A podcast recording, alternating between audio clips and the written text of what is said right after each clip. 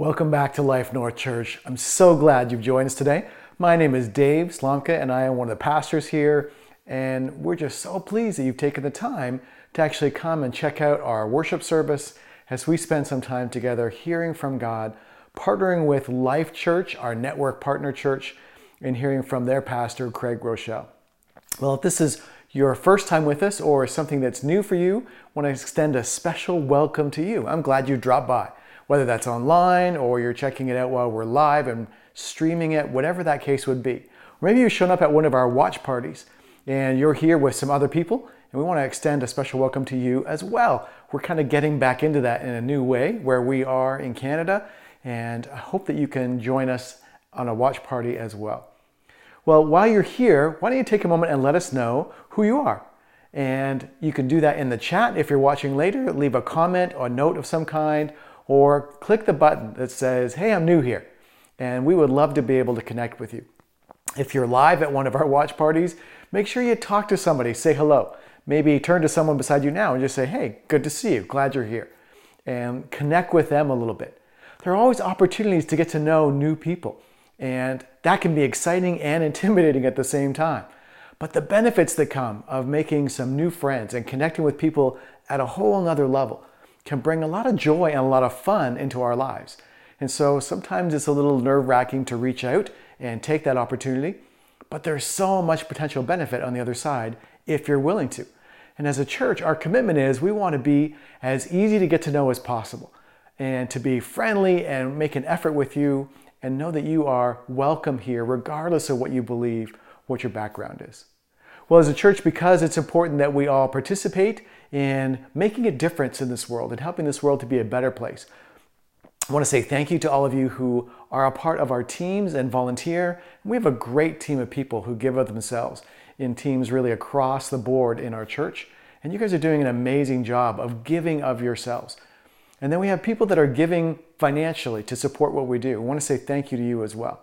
And if you want to contribute and partner with us in that way, then you can click the button and give your tithe or give an offering even beyond that. And just be generous in the way that God is generous with us. And if you're online, you can go to our website. There are lots of ways you can do that. If you're at one of our watch parties, you can uh, drop it off there as well physically so that it gets collected. And all of that we use to get God's name raised up in our society, that people would know who Jesus is and will come to follow him in a way that restores their life back to relationship with God. And we're excited about what God is doing with that, online and in person. And whenever you give, you contribute. You're a part of that. You've partnered with us. And it's exciting to see how God is using that and how He multiplies it. Well, we're in a series right now with our partner church called No Offense. And I was listening to it last week where Pastor Craig talked about this whole idea of we live in a society where we seem to be getting more and more offended more easily.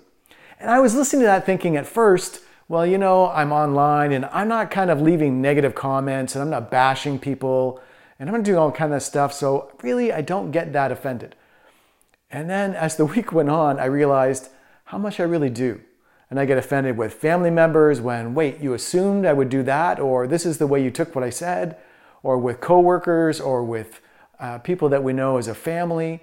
When someone does something or doesn't do something, could even just be the person I was driving beside and not giving them the benefit of the doubt and feeling offended with a choice they make or the way that they're not polite while they're driving. And as the week went on, I realized how often I do get offended and that I really need to rethink that because that's not what God's way is. And that our world is so much better when we're a little thicker skinned and we don't take offense to things and take it personally. And so Craig gave some amazing tips on that from last week. If you haven't seen it, go back and check it out. It's on YouTube. But we want to continue in that series today.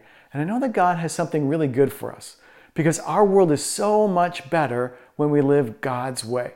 And we experience so much more joy and peace when we're actually following after Jesus and doing things His way, the Prince of Peace. And so as we go into week two, praying that God has something specific just for you that you can get from it. And maybe at first you're thinking, nah, it's not really, this isn't for me. Be open because I think God has something special if you're willing to listen and really think about what it is He wants to say as we go into week two. Well, today I want to talk to you about those people. Now, just for fun, raise your hand if you think you might know who I'm talking about when I say those people. Raise your hand. Yeah, don't point at them because they are crazy and they're everywhere. If you don't know who I'm talking about when I say those people, I'll tell you. Those people can be challenging. Those people are often critical, they can be controlling, they're often incredibly arrogant. At times, those people can be really, really mean. Um, those people, they know everything about everything, and they're gonna tell everybody every chance they get. Who knows what I'm talking about when I say those people? You'll see them shouting up a storm, wreaking havoc on social media. Uh, you'll see them spreading the rumors at the office. There's almost always one now at every big family gathering. It's almost like a spiritual principle. You get all the relatives in there, and there's gonna be one those person in the house. And if you say there's not one in your family, it's probably you. They're everywhere. They're everywhere. In fact, uh, years ago, I did a message series called Those People, and we have the artwork from those people. And true story, there's a lady that just went off, upset, furious, ticked, ridiculous. Like, what are you doing, preacher, talking about those people? That's not a Christian thing to do. Those people, who are you trying to say? What do you mean by those people? You're supposed to be a man of God. Man of God wouldn't talk about those people. I don't want to hear talk about those people. Who are those people? Anyway, you shouldn't talk about those people. And I just looked on and smiled and thought, You're going to be a sermon illustration one day. like, you are so those people. And so that's why today I want to talk to you about dealing with those people in a way that honors who they are and shows the love of God. And so if you join me today in prayer, that would mean so much. Father, we thank you for your grace for all of us. And we recognize that we all need your love and your mercy in a, in a world that's easily angered and um, easily offended. God, may we be a light. May we be a voice of love and hope and compassion. We pray that you would equip us with your word, bring healing where there's hurt, and that we could show the love of Jesus in all that we do. Um, all God's people said today, Amen, amen. We pray this in Jesus' name. Um, as followers of Jesus, we know that we're called to love. We're called to love everybody, and we're called to love those people. Admittedly, some of those people are a little more difficult to love today than ever before because there's so many complications in the world and there's so much tension.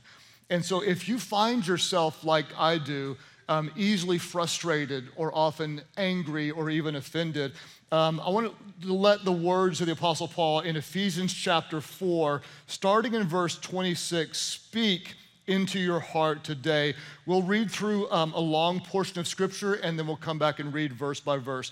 Um, this is what Paul said. Inspired by the Holy Spirit, he said, In your anger, do not sin. Don't let the sun go down while you're still angry, and do not give the devil a foothold.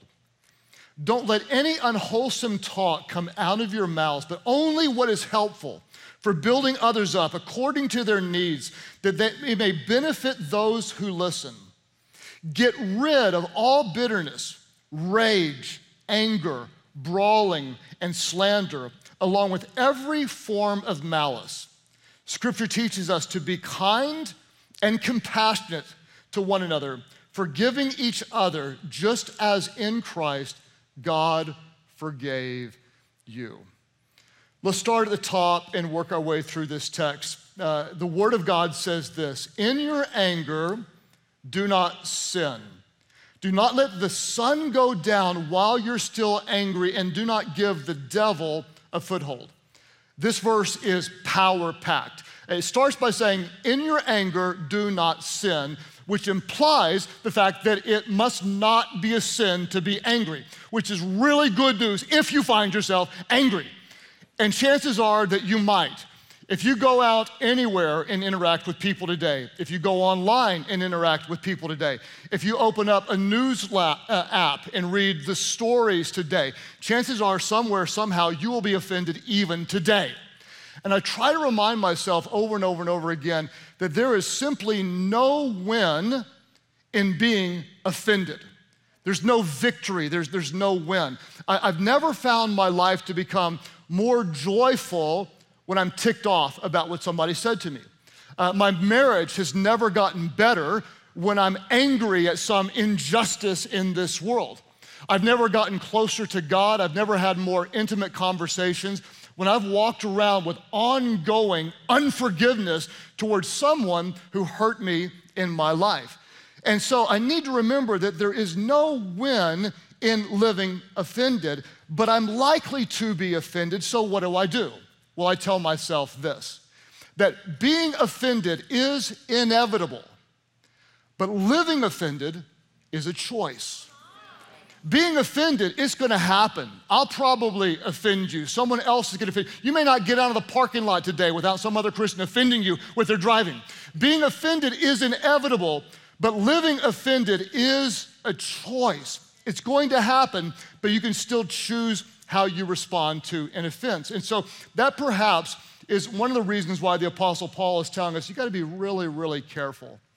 Because if you hold on to anger, and if you're always nurturing an offense, and if you're rehearsing the hurts, what you're actually doing is you're giving the devil, you're giving Satan, the father of lies and the prince of darkness, you're giving him what scripture calls a foothold in your life. You're giving him a foothold. I, I, did some research on the word foothold. I always thought of a foothold kind of like if you were walking into a room and there was a door and you put your foot in the door and that, that keeps your foot in the door. Or I thought of like maybe if you're rock climbing, a foothold might be when you throw your, your foot up and you put it in a little crevice. It's like a little crevice. Uh, the word in the Greek is different. The word in the Greek is topos. And this word means, it literally means a place or a room. In other words, if you go on and live in your anger, you're giving the devil a place in your heart, or you're giving him room to work in your life. And I don't know about you, but I don't want to give the devil any access to anything that matters to me. I don't want my anger or my offense or my sense that that's wrong in this world to give the devil access to attack anything that's close to me. I don't want to give him access to my marriage, to Amy. I don't want him to attack the intimacy that we have. I don't want to give the devil the ability to attack my children and come into their lives and maybe even divide us. I don't want to give the uh, enemy uh, the ability to attack my friends, the people that I do life with. And I don't want to give the devil access to my church. If I live in anger and harbor bitterness and live easily offended, Scripture says you're giving your spiritual enemy access to your life. So I got to thinking. Sometimes I like to try to figure out what our spiritual enemy might try to do to attack us because scripture says that the devil and the demons, they actually have schemes against you. And I started to think, what would I do if I were in a brainstorming meeting in hell. So, like, I know that's kind of stupid, but uh, let's just say we're in there with a bunch of demons, and the assignment is to break the heart of God and hurt God's people. What would we try to do as the forces of darkness to break the heart of God and to hurt God's people? And so I came up with what I call the three D's of destruction. If I were a demon and trying to scheme against God, I would try to divide families, friends, and churches. I would try to bring division as much as I could into families and friends and churches. And honestly, if I were a demon, it would be easier to do that today than ever before, right? All you got to do is get them talking about politics or you got to throw in there some racial division with, with people with misunderstandings and, and very uh, toxic opinions. Uh, you might throw in there some vaccine stuff or some mass stuff and have great misunderstandings. And before long, if you did that, you could actually destroy friendships. And you could have family members that stop talking to each other. and you could ruin marriages and you could split churches. If I were a demon, I'd try to divide Christians because when Christians are united, they're unstoppable. But when they're divided, they are weak and ineffective. I would try to divide the body of Christ. The second thing that I would do is I would distract Christians from their mission. I would try to distract them. I'd get them arguing about anything, just anything. Anything in culture, I'd get them to boycott some business. I'd get them angry about some sin. I'd get them complaining about the latest Netflix series that all they hate. And then if other people don't hate it as much as they do, I get them complaining that other Christians are complaining about that horrible Netflix series that has all that bad stuff in them. And if I couldn't get the normal stuff that gets them distracted, I would just use like Instagram and get them, you know, comparing with everybody else and arguing over um, senseless stuff and, and, and sending conspiracy videos one to another. Do you have that guy in your life group? I don't know. I think they. I, I would try to distract Christians from their mission. I would try to divide them. And finally, I try to discredit their witness. I try to discredit their witness. And this would be relatively easy to do. Um, I'd get them focusing on what they're against, and I'd get them arguing about whatever they're mad about. And my goal would be to keep them angry, critical, judgmental, hypocritical, self centered, self righteous, easily offended, and ticked at the entire world. That's what I would do. And when I look at that strategy, and when I look at what I see in the world, I think that the forces of darkness are active, using anger to discredit and weaken the body of Christ. If I were a demon, I try to divide, discredit, and distract. And we see that happening all the time. And it's not just like out there, but we actually see it happening close to home right now. We see it happening in family members. We see it happening in the church, in the body of Christ. We see some of the, some of the people that should be the most loving being incredibly mean and harsh in ways that hurt so many people. And that's why there's a part of this verse that I don't want you to miss at all. Ephesians 4:26 tells us this. It tells us not to let the sun go down while you're still angry. Don't let the day come to an end when you're still harboring an offense against someone. Don't let the sun go down while you're still angry. In other words, this verse implies something powerful that the day of your hurt should also be the day of your healing. The same day that someone offends you should be the very same day that, as a follower of Jesus, you're working to bring reconciliation into that relationship. And this honestly has been a principle that's helped our marriage of over 30 years be strong in the way it is. And I give my bride, Amy, credit for this because early on in our marriage, she just said, We're not gonna go to sleep mad ever. Now, notice I didn't say we're not going to go to bed mad, because we'll go to bed mad, but she won't let us go to sleep mad. like ever, and it can be annoying. Like, let's just sleep. We'll deal with this tomorrow. No, and and this is this is help. Now, what's interesting, and this is a side note. I don't know how this is possible, but those of you that are married, you'll know it's incredibly true. No one ever trains you in the rules of warfare. You don't learn it in a premarital class. But the moment you fight in bed, there are unwritten rules that you all intuitively know and live by. There are ways that you gain points, and there are ways that you lose points. You gain points by being back to back. You have to be back to back. You, gain a point by huffing. you gain a point by throwing your shoulder violently away from the other person. You gain an extra half point by bringing the covers with them. You lose points you lose points if your feet drift into enemy territory. You ain't touching my toe. You ain't getting toe for the next rest of your life. You get no toe.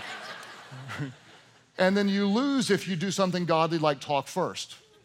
Right? These are the rules. How do we know them? I don't know, but you intuitively know them.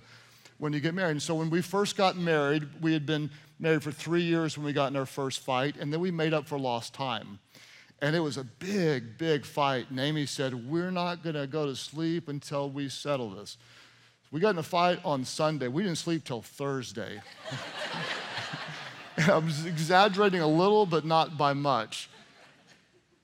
How different do you think our friendships would be? And our families would be? And the body of Christ would be if on the day that I offended you, I owned it and apologized and said, Would you please forgive me? Or the day you offended me, I had the grace, as I've been so often forgiven, to choose to forgive you. Or the day that we had a misunderstanding or an agreement or a hurt that we both said, Hey, let's just let that thing go. How different do you think the world would be that if on the same day of the hurt, as followers of Jesus, we worked toward the healing. Don't let the sun go down while you're still angry, because you don't want to give the devil access to divide, to distract, or discredit you from being who God is calling you to be. Let's, let's read on in Scripture, verse um, 29. Uh, the Word of God says this don't let any unwholesome talk come out of your mouths, but only what is helpful for building others up according to their needs, that it may benefit those who listen. How you doing with that? Don't let anything unwholesome come out of your mouth. No belittling, no bad mouthing, no criticizing, no gossiping, no name calling, they're a bunch of idiots. Don't let anything come out of your mouth except for what is helpful to build others up, to encourage, to be a blessing. I'll give you some rules that we've tried to live by, not just in our marriage, but certainly in our marriage, but with our family, with our small group, with people that we don't get along with well. And I'll give you six suggestions that I think might be helpful in your relationships, not to let the wrong things come out of your mouth. The first thing is this we're to never call names. There's no reason, no excuse. Um, to be dishonoring and to tear anybody down by calling names. Another suggestion would be never raise your voice. No one has ever been changed by someone who's yelling. People are changed when we're loving in our voice. And by the way, if you're sending a text to me or commenting online, don't use capital letters because I hear that as yelling. Stop yelling at me. Lowercase is loving, capital letters send you to hell where the worm never dies. There's weeping and gnashing of teeth. There's forgiveness at the foot of the cross. Just come and repent today. the next suggestion is this never get historical not hysterical, but historical. We're not going to go back in time and say, remember what you did and back in then that, and you did this, you did that. Never call names, never raise your voice, never get hysterical, and then never say never or always. You never do this, you always do that. That's just not true and it's not helpful. And for those of you that are married, I would suggest this never threaten divorce that's not coming up in our house. And most important rule is this never quote your pastor during a fight. just don't do it. Don't, just leave me out of it, okay? I, I know my quotes are good, but don't, please don't quote me in a fight.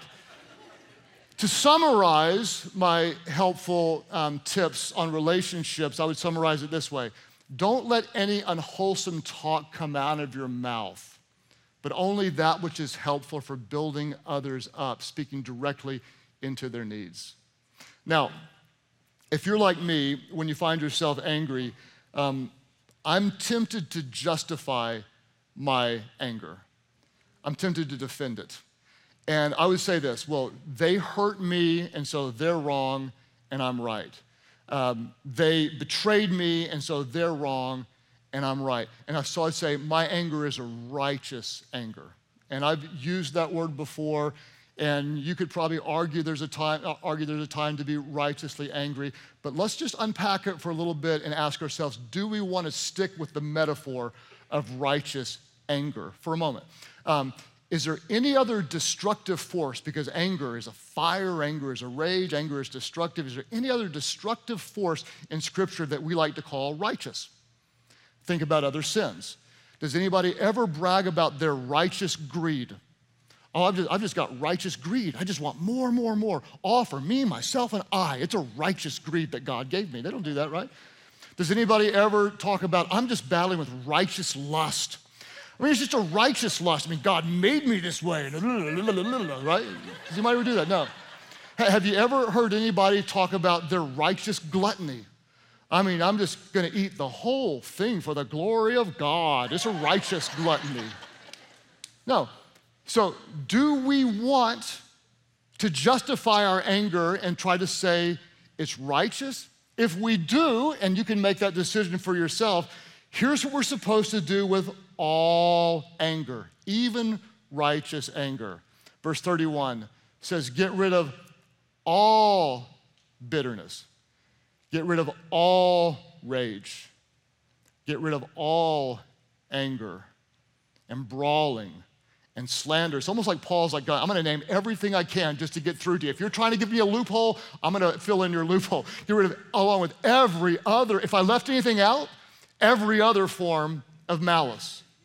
And then in verse 32, he says something profound. And let me tell you what he doesn't say. You ready for what he doesn't say? You ready? If you're ready, say, I'm ready. Are you ready?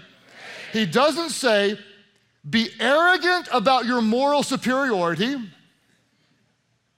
He doesn't say, be critical of everyone who thinks differently from you. He doesn't say, be harsh because you're dealing with idiots.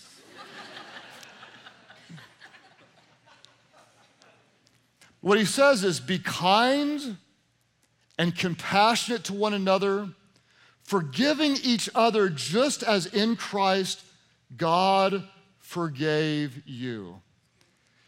Can you let this sink in for just a moment? What are we to be? We're to get rid of anger and slander and malice, and instead we should be kind and compassionate and forgiving. Question Where can you be kind, compassionate, and forgiving? And the answer is you actually have to be up close. It's almost impossible to be way far off and be kind. I'm being kind to you over there. I'm having compassion for you. I feel for you. I really, really do.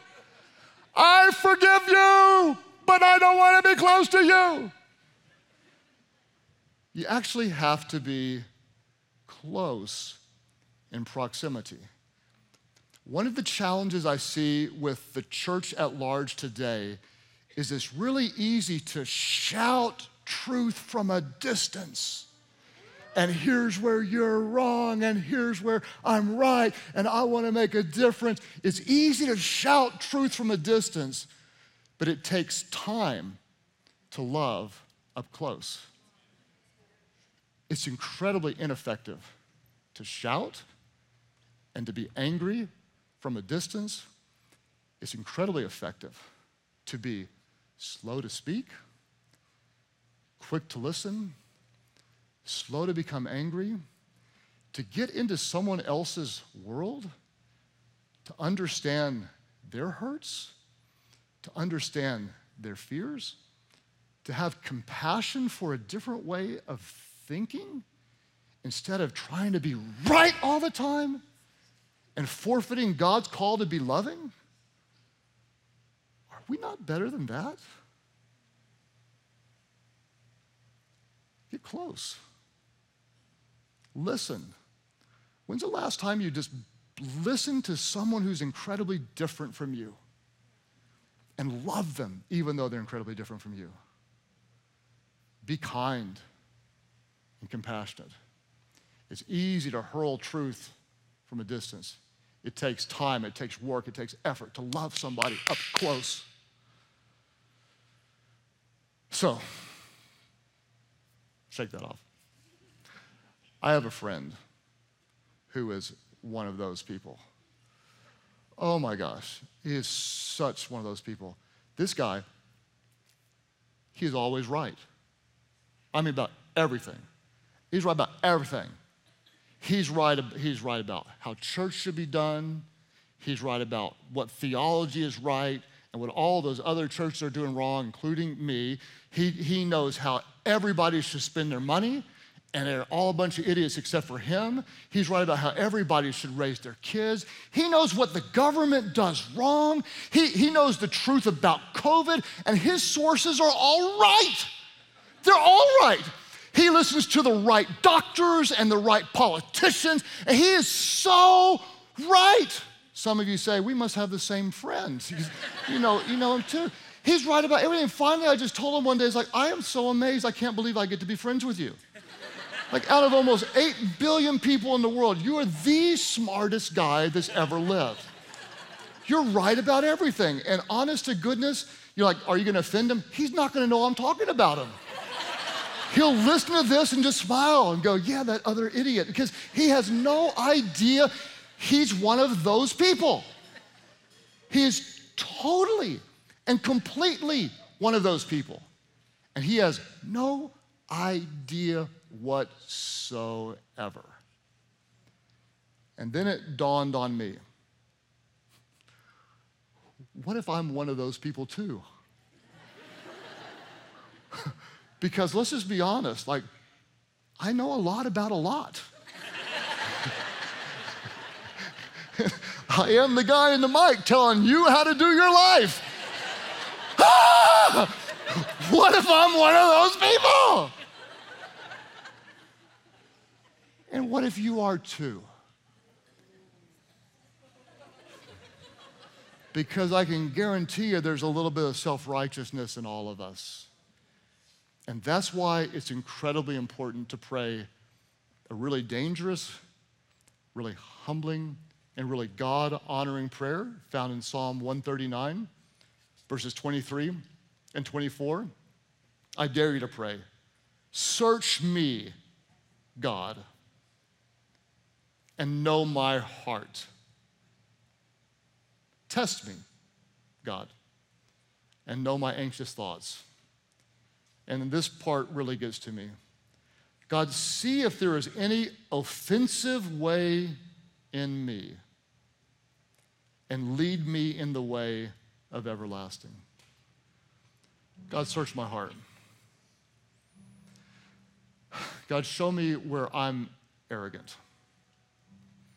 Show me where I'm judgmental.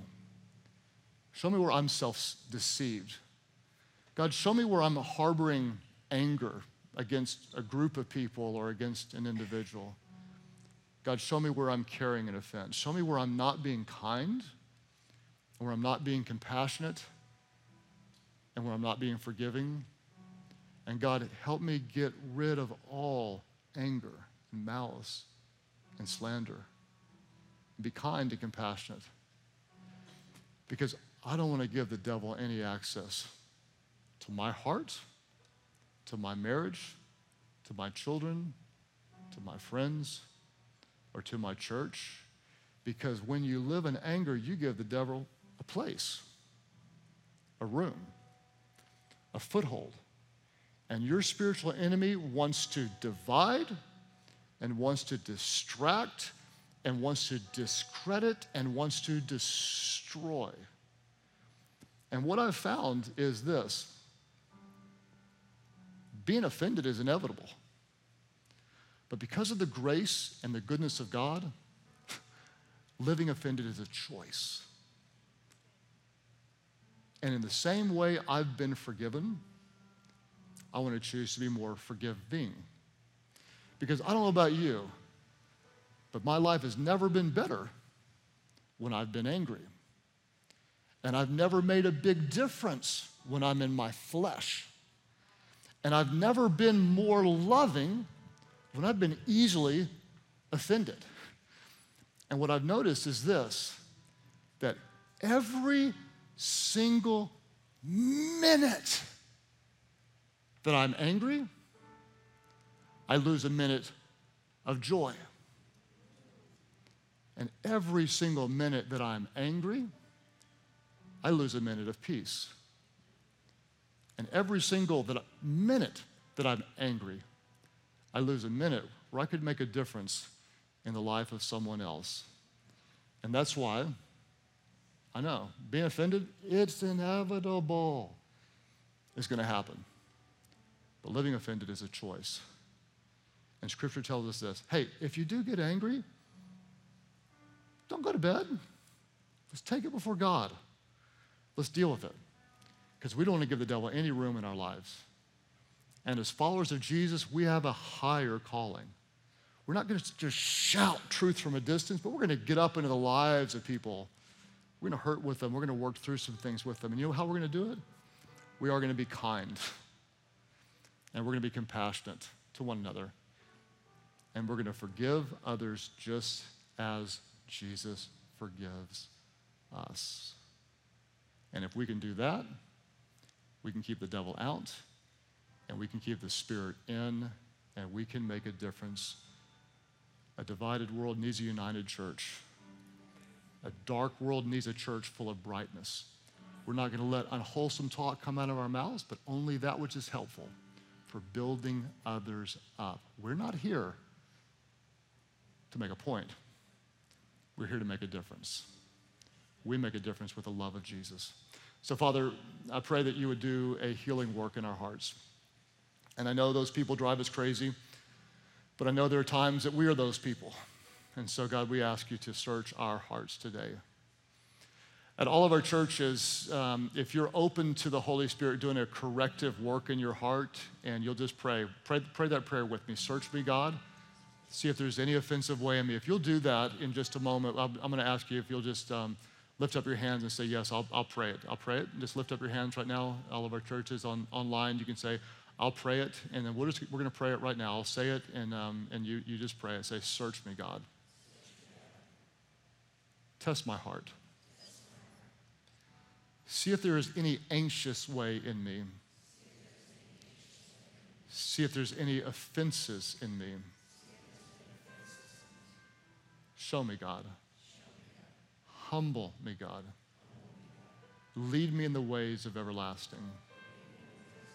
Help me to be kind, compassionate, and forgiving others as you've forgiven me. Father, we ask that you would lead us, God, you would, by the power of your Spirit, help the words that we speak only lift others up. May we be a voice of encouragement, a voice of healing. And God, when we, we do speak the truth, help us to speak the truth in love, always in love. As you keep praying today, um, I want to talk to you about the love of God if you look at God and um, look closely, you'll actually recognize He is um, He's consistent, but He's complicated. There is a righteousness of God, and although God is loving, He also hates sin. It breaks His heart. It makes Him angry. And because sin is against everything that He is, God is holy, and sin it it breaks the heart of God. It dishonors God. Therefore, He hates sin and the problem is, we've all sinned, all of us. And so, God, in His love for us, He did something we could never do for ourselves. He sent His Son, Jesus, the sinless, perfect Son of God. And when we say, if you've ever heard it before, Jesus died on the cross for the forgiveness of our sins, we say it, but we often don't understand what that means. Jesus on the cross, He became sin for us. The one who was sinless became the very thing that God hated. And God judged that sin on the cross. And Jesus died as the perfect sacrifice. God poured out his wrath, all of his anger and hatred toward that on Jesus. And Jesus, the innocent son, died in our place, the guilty ones. And that's why when God raised Jesus from the dead, he broke the power of death, hell, and the grave. And when you call out on the name of, of Jesus now, Anything that you've ever done wrong, the sin that breaks the heart of God, God forgives that because He already judged it. He judged it on the cross, and now you step in by grace and believe that what Jesus did is enough and it counts for you. And you can be made right with God not because you've been good enough, but because Jesus was perfect. And God poured out his wrath on Jesus. Jesus paid the punishment for our sin. When someone sins, someone must die. And Jesus died in our place so we can live. wherever you're watching today, there are those of you, you may be under the burden of your own sin, the guilt of what you've done. I used to feel that. I've been too bad. How could God love me? And I want you to know that God loves you exactly where you are and as you are. And the only way you're made right with Him is not by your good works, but by placing your faith in Jesus, the one who is perfect in every way. At all of our churches or wherever you're watching, those who say, I want His grace. Today we're stepping away from our sin. We're stepping by faith into the arms of Jesus. He is enough. He is your forgiveness. He is your salvation. He is the life that you've been longing for wherever you're watching today. Those who say, Yes, I want His grace. I want His forgiveness. Today I give my life to Jesus. That's your prayer. Would you just lift your hand right now and say yes? Just lift your hands up as we have people today over here and all over our churches today. Those of you online, you just tell us right now, say, I'm surrendering my life to Jesus. And as we have tons of people at all of our churches today, would you just pray this prayer aloud? Pray, Heavenly Father, forgive all of my sins. Jesus, be first, the Savior of my life. Fill me with your Spirit so I can follow you and serve you. Thank you for new life. I give you all of mine. Help me to show your love in every way, in all I do. I give my life to you. In Jesus' name, could somebody celebrate big right now? Welcome those born into God's family. Congratulations to everyone who made the decision for Christ today. That is the very best decision that you will ever make. I'm so excited for you as you're taking your next step and trying to figure out where to go from here. You probably have lots of questions. We would love to help you with them. So contact us. Let us know that you made this decision. You can click the link in the description, leave a comment in the chat, check us out on our website. We have some great free resources that we'd love to get into your hands and help you figure out what's next. Thank you for joining us today. Thank you for coming. We would love for you to invite somebody to come with you next week. We know that this message is a great message for everybody to hear. We all need to learn about how to not be so offended in our lives. So bring somebody with you, whether you're meeting in person or virtually. Share the link, let everybody know that you're watching these messages. We do all of this because we know that whoever finds God finds life.